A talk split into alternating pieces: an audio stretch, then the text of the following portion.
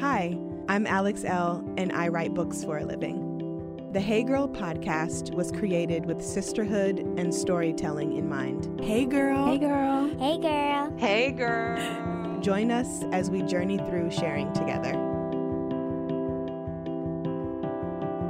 Hey girl. Hey girl. Yes, we are back. Yes. For another chat, and thank you so much for your time. People love our conversations together, and I'm excited to dive into this chat with you, our Doing the Work Part 3. So just in case people may not have heard Part 1 and Part 2, can you introduce yourself again to the Hey Girl listeners? Sure. So I am Yasmine Cheyenne. I'm a writer, a spiritual teacher, wellness advocate, and I help people create and cultivate their self-healing practices. I want to talk today specifically about making friends as an adult, what happens when we lose friends as adults, and when our friendships shift and relationships, maybe we thought we would have them around for a while, but they end up being seasonal. And then I want to transition the conversation to healthy relationships and removing toxic relationships from our space. So the first question, actually, I'm going to pull this up from a direct message I got from a young woman, and I think that this will kind of set the tone for our conversation. She said, "Hi, I love your podcast and was wondering if you could do an episode on building friendships in adulthood in your 20s when you first start healing and wanting to change your circle." So that kind of goes hand in hand with what I just mentioned. Can you give listeners, not advice, but just maybe a personal example or some encouraging words about friendships and when they start to shift?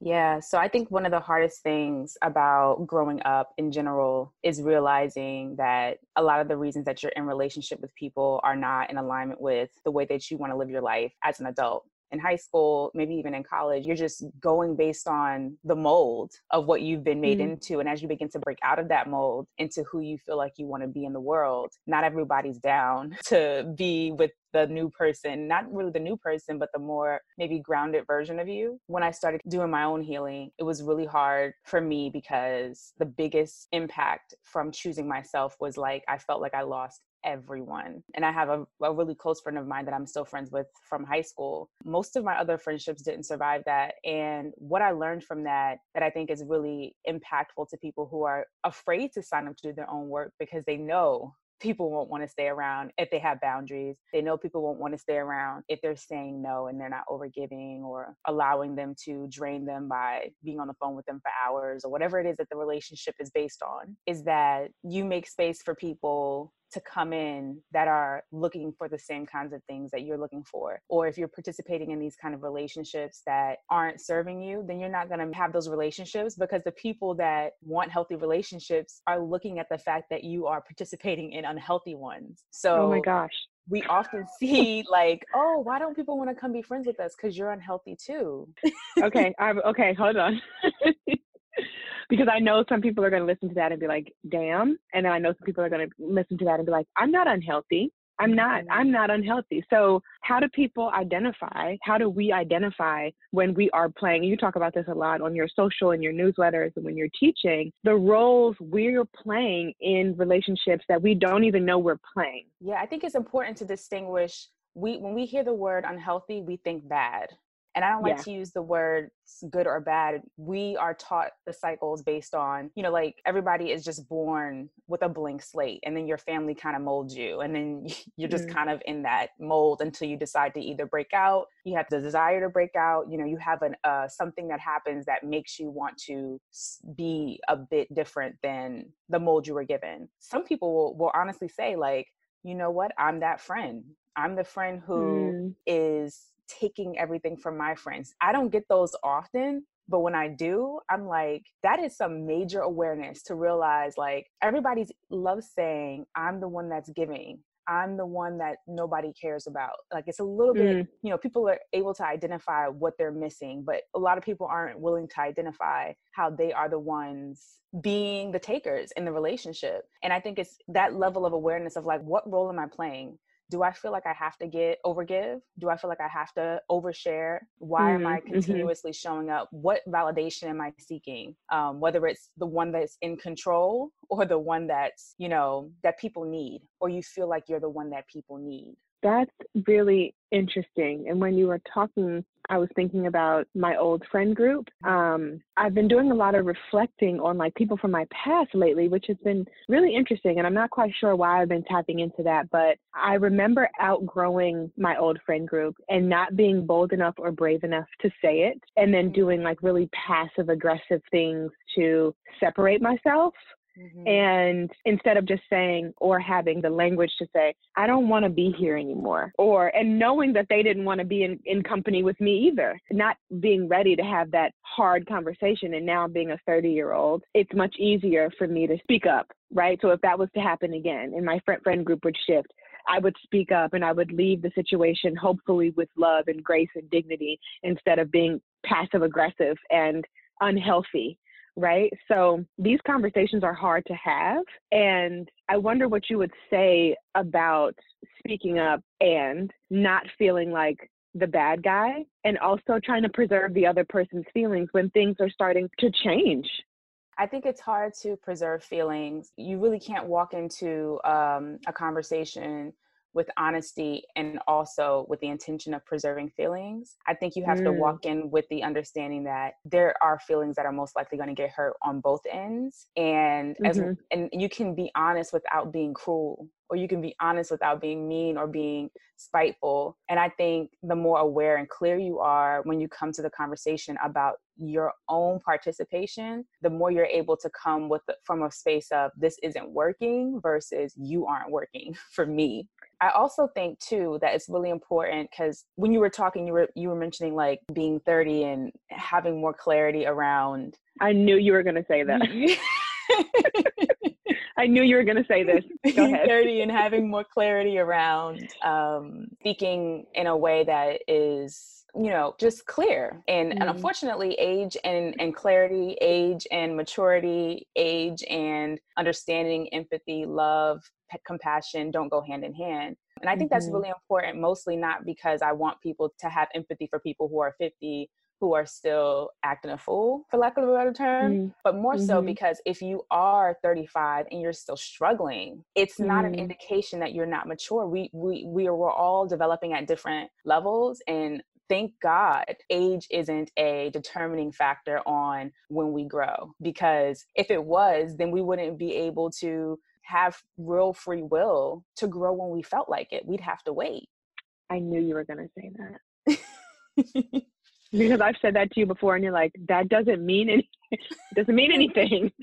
So let's talk about that not really meaning much. I like that you pointed that out and you corrected me, because I am one to think that age and maturity kind of go hand in hand, especially when I've been in relationship with people, and you and I have had these personal conversations, so I'm not going to dive too deep into it. But like, I'll say things like, why doesn't X just show up and act like they have some sense, especially when it comes to like raising kids or being a part of a family? You know what I mean? Like, why can't that person just not be what they are? They're X years old. You always correct me and say, Alex, that really has nothing to do with anything. You know, like, good for you for not being that way. But also, it doesn't equate to how people show up, the capacity they can give, and their maturity level.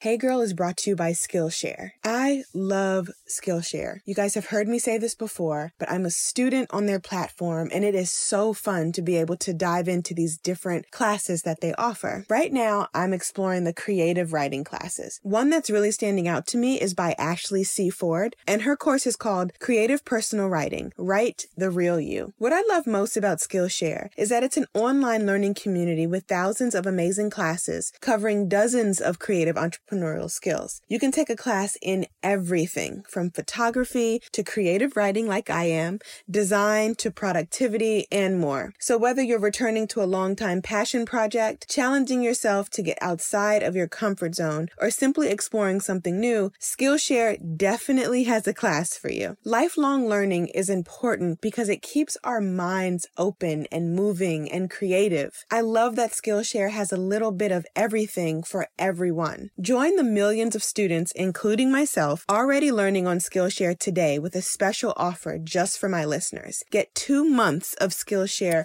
for free when you use my code. That's right. Skillshare is offering Hey Girl listeners 2 months of unlimited access to thousands of classes for free. To sign up, go to Skillshare.com/Hey Girl. Again, that's Skillshare.com/Hey Girl to start your 2 months now. You will not regret it. Skillshare.com/Hey Girl.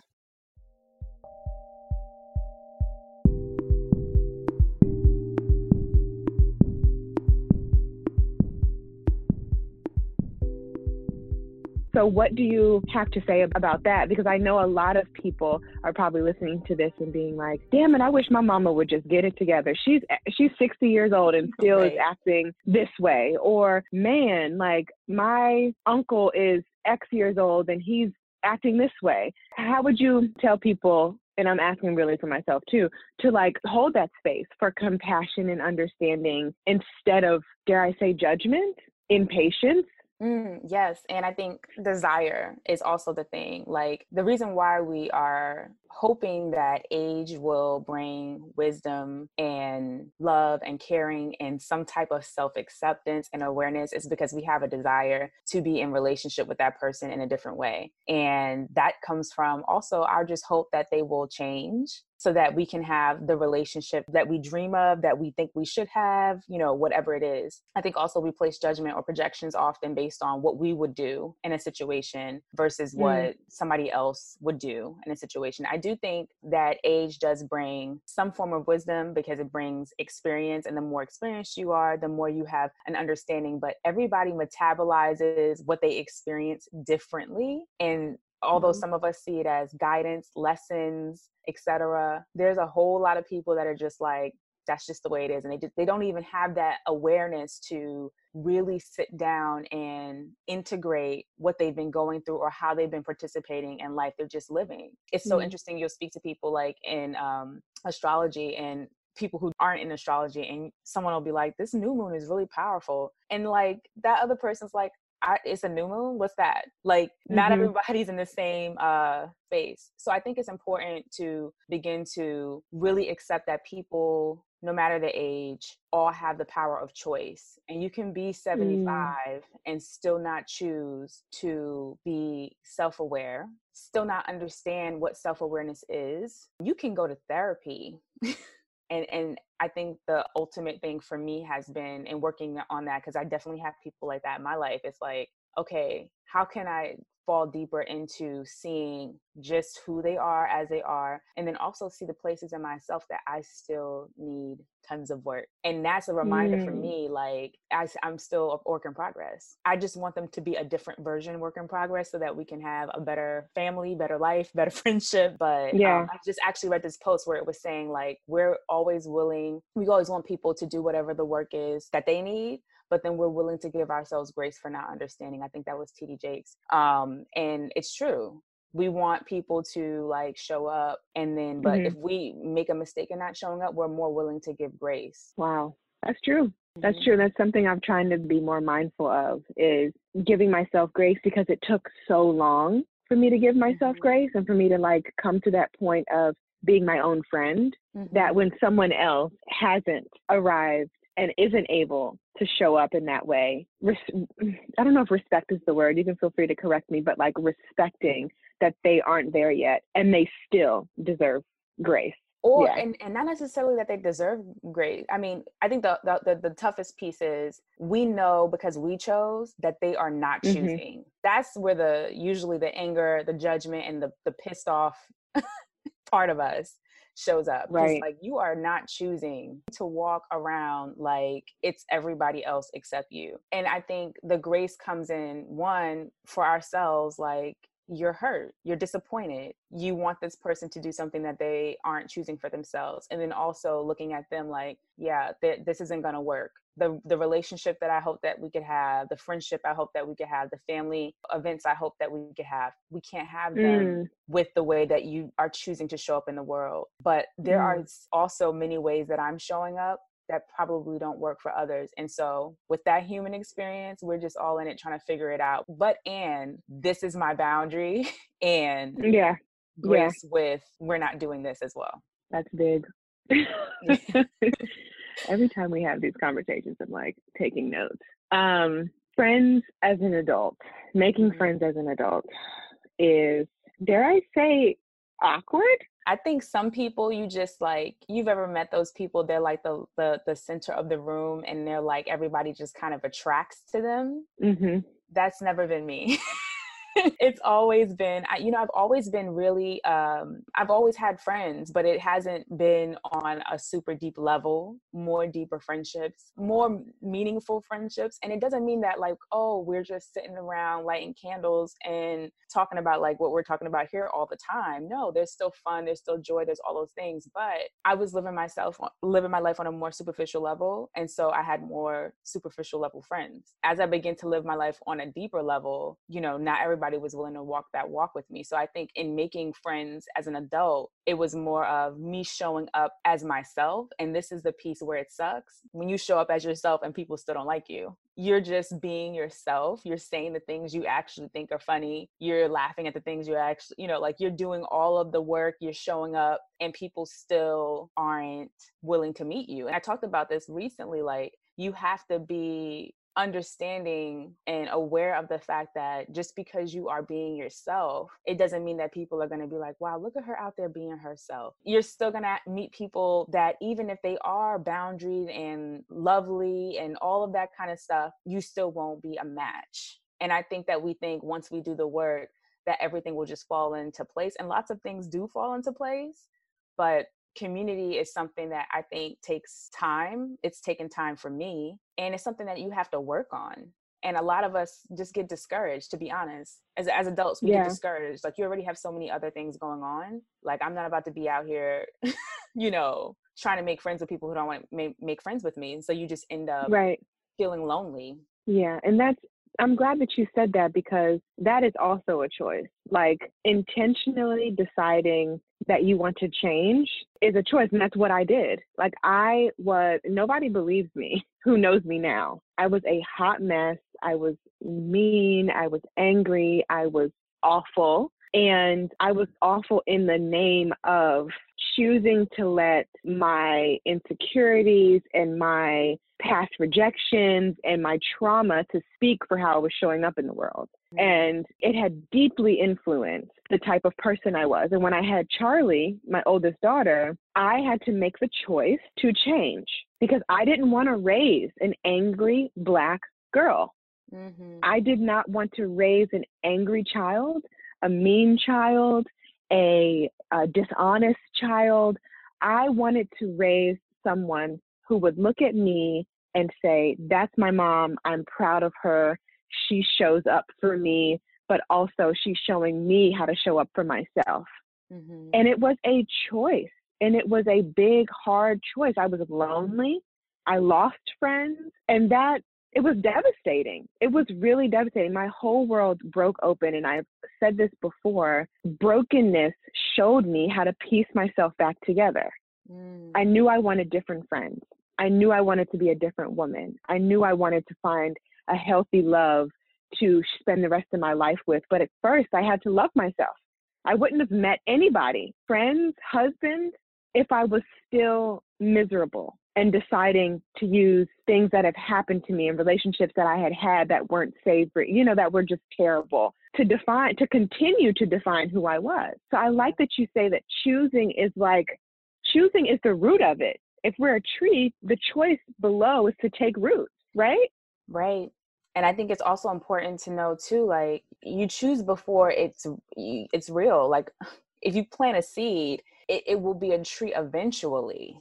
I think I had a similar experience with my oldest where it was like, it wasn't so much that I wanted to be a better person for her, but I didn't have the words. It was like, I knew something wasn't connecting. It brought me into my work and what it showed me, which I learned, getting back to like friendships and, because everything is everything, I didn't know how to love myself. And I won't even sit here and say to you guys like that I learned how to love myself as I was finding friends and my husband and all that stuff. I chose that I thought I might deserve something better. That was like how it started. Like I might deserve something different than this. This can't be what my life is going to be like. Maybe I should have friends who, you know, after an hour and a half of listening to them, they want to know what was going on with me too. That life of unhealthiness, that is your norm. You have no example of what it could be. So it started as like could be, might be. And then as I started, you know, diving deeper into it for me, then it was like, I'm afraid to show up fully in this friendship because what if she doesn't love who I am? So I began to like, as I was like choosing, to this day, it's still the places where I begin to see clearly where I still have work.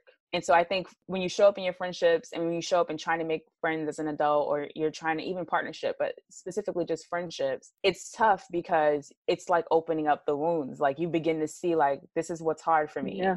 You know, what if she gossips about me? What if she, whatever it is, what if she doesn't show up? What if she shows up for a while and then turns into something else? Like I've seen lots of other people do, like our, you know, years. Yeah.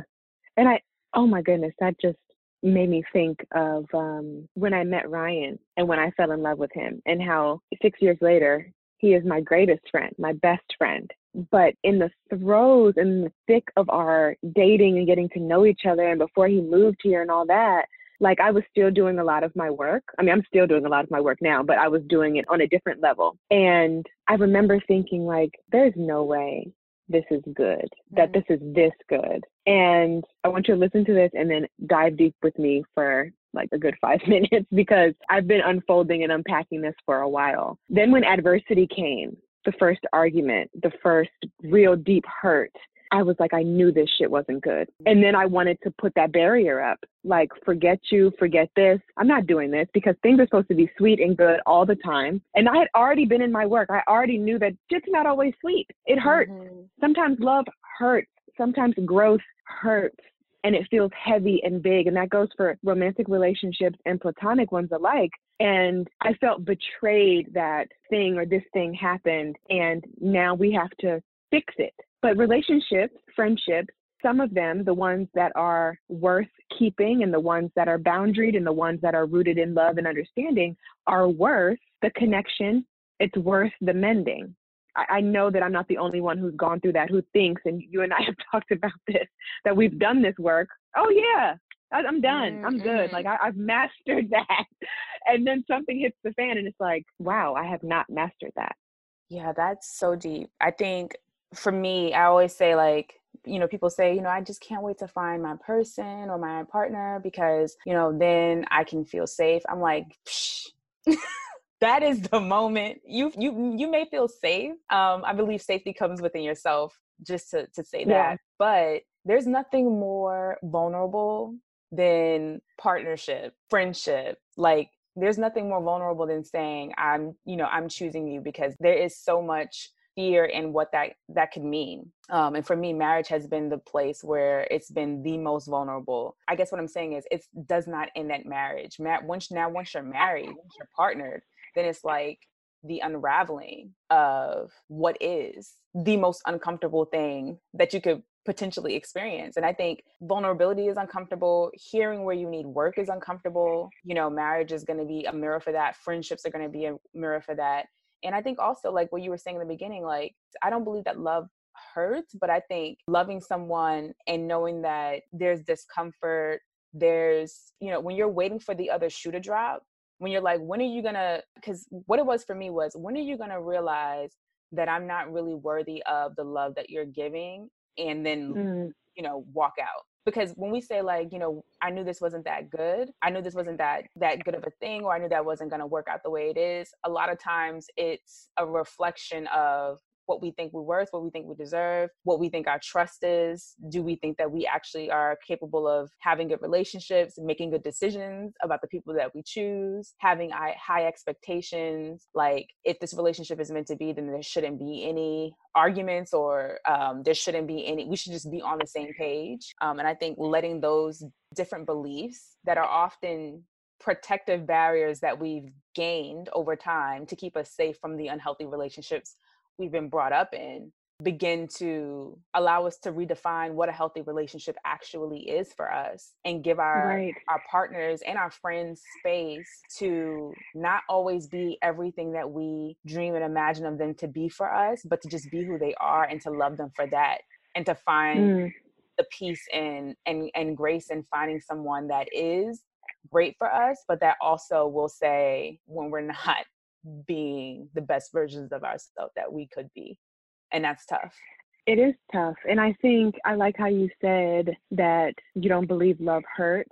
I don't know if I said that earlier, that sometimes love will hurt. But what I meant by that when I said it was sometimes the people we love will hurt us. Mm-hmm. And I'm not talking about abuse and unhealthy behaviors, toxicity. That's not what I'm talking about. I'm talking about like when something is said with a harsh tone and it hurts your feelings, or you have a falling out. Like you fall out in friendship, you fall out in marriage, and it's pivotal to like continue to evolve and do the work that we need to do as individuals, and also when we are in relationship with people. So to switch gears for a second, I want to talk about your latest Instagram post, or one of your latest Instagram posts, that reads, "Every relationship will have its ups and downs. Ups and downs do not include abuse, violence, shame, constant negativity, and unhealthy behaviors." Mm-hmm. Can you elaborate on where your mind was when you were writing that, and who you were writing it for? Because I think there is a fine line between ups and downs and the other things that you mentioned.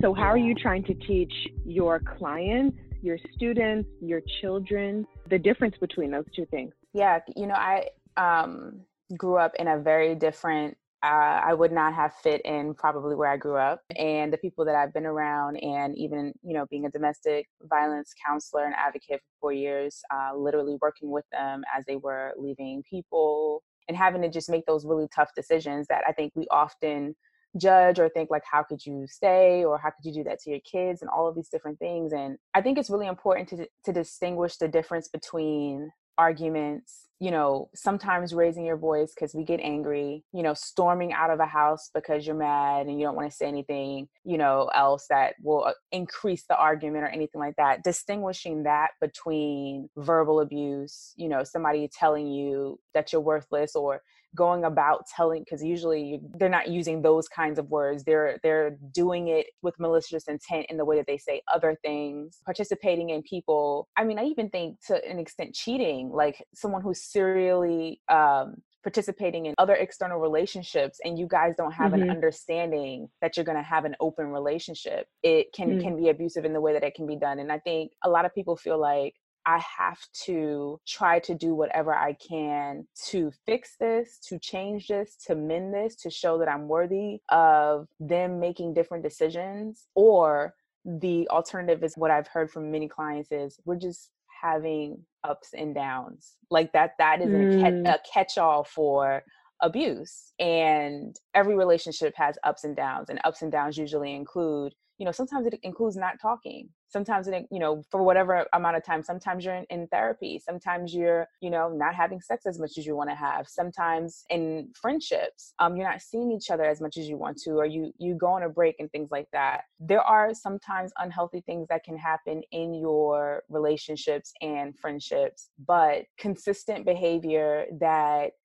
leaves you feeling drained, leaves you feeling scared, even if the fear doesn't rationally make sense. They don't even have to be actually threatening to hurt you, but you feel fearful about the choices they make, people that make you not able to trust your own decision making. I've had friendships before that the people have made decisions in the friendship that have made me question, what the hell am I doing that I'm even in a situation that this person has put me in? Like, how did I choose a friend that would put me in a position like this, where I'm even having to deal with something like this? And I think it's really important to distinguish those, because I thought, oh, well, I'm being a friend. Sometimes friends have ups and downs. Sometimes friends have things that come up. No, it was actually completely unhealthy, completely just boundary violation. And I needed to, in that circumstance, cut that person out of my life. So I think it's really, I want people to be clear on what is actually just the up and down of a normal, healthy relationship that sometimes feels uncomfortable, that sometimes is upsetting, that sometimes hurts, like we talked about earlier, and abuse, which tears our self-esteem apart, makes us feel worthless, can be dangerous, and also makes us and isolates us from our truth, the journey that we want to go on, when those things start to fade away in the hopes that the relationship will be maintained, even though it's unhealthy. That's major. That is really major. And you broke it down beautifully. I have nothing to add. Like, that's just, ooh. And it's really hard and scary. Navigating relationships when we're not talking about them in depth like this can sometimes feel second nature and kind of easy. But then when you break things down, especially when things are complicated or tricky or changing or shifting, it just feels really big and nerve-wracking to decide, you know, do I stay? Do I leave? Do I keep this friendship? Do I not? I recently had an encounter with one of my dearest friends where we had to take space, and it felt hard. It felt like a breakup. It felt like I was missing a piece of me. It felt like scary. Like, this person has been around my children, my family. We have been friends for years upon years. And like, what if we don't reconnect? And what if that season is over? And it scared the hell out of me.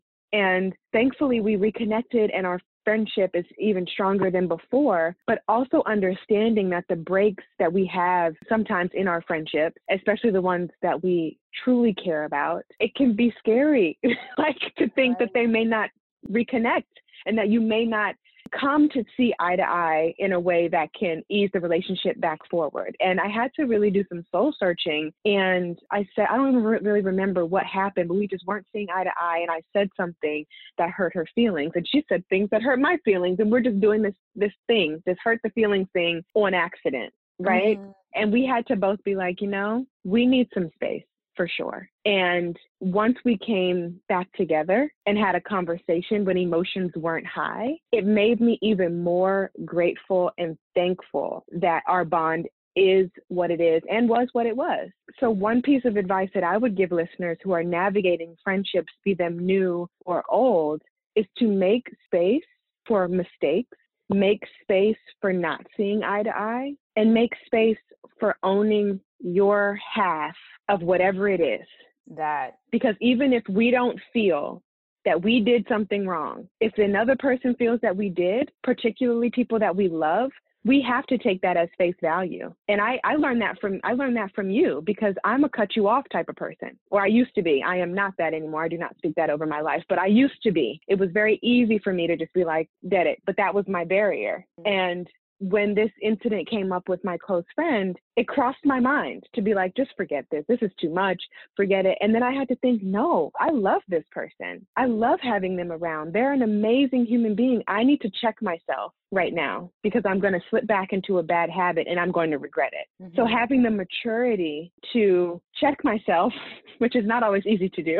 I'm a highly emotional person, and I'm confrontational, admitting that here, that my husband politely pointed out to me the other day. He's like, you are so confrontational. And I'm like, I'm working on it. I'm working on it. But no, in all seriousness, just being able to own my part of the shit, whatever the shit is. And you really helped me see that. And that was my wake up call in not only giving other people grace, but giving myself grace, and also being like, girl, you don't deserve grace right now. Not deserve it in a way like I'm unworthy, but like, this isn't your time for grace.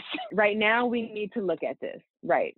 The bigger piece too that's important about understanding the difference between ups and downs and unhealthy behaviors. Because of the beauty of social media and things like that, we're learning so much more about psychology and all of these different terms and relationships and things like that. But a lot of people are quick to be like, I'm cut you off. That's unhealthy. They're unhealthy. And we're using this information to type other people, and the information is supposed to be able to help you decide and discern what you need and to make changes in yourself. And I think it's really important to own that, because if you cut everyone off, or if you don't have people in your life, or if you're typing everyone as unhealthy, that says a lot about what's happening inside you as well. And you can begin to do whatever healing you need to do so you can cultivate relationships with people who actually, meet whatever it is you're looking for in your life. I love that. Okay. We are approaching time. I could talk to you all day, but I do not want to keep you all day.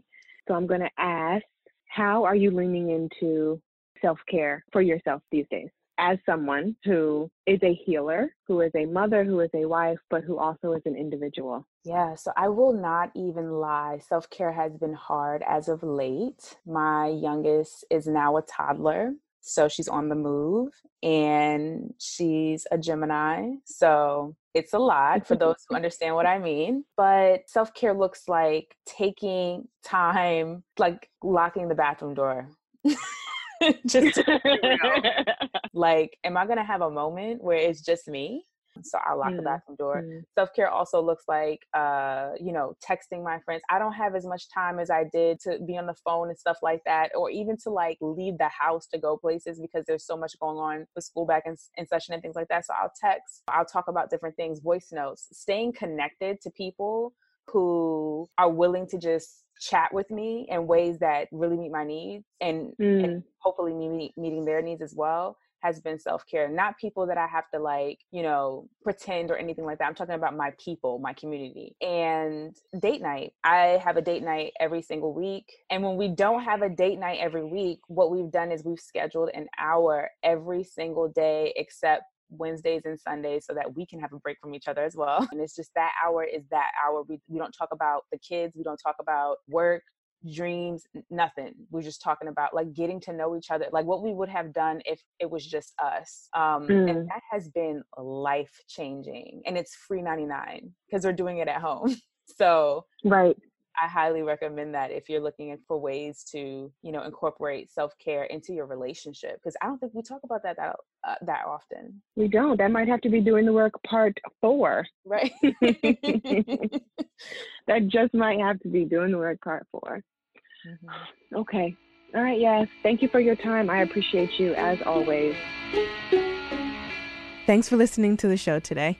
Please rate, subscribe, and review. Also, feel free to share with a friend. We love having our community grow. Music is by DC's own Kokai.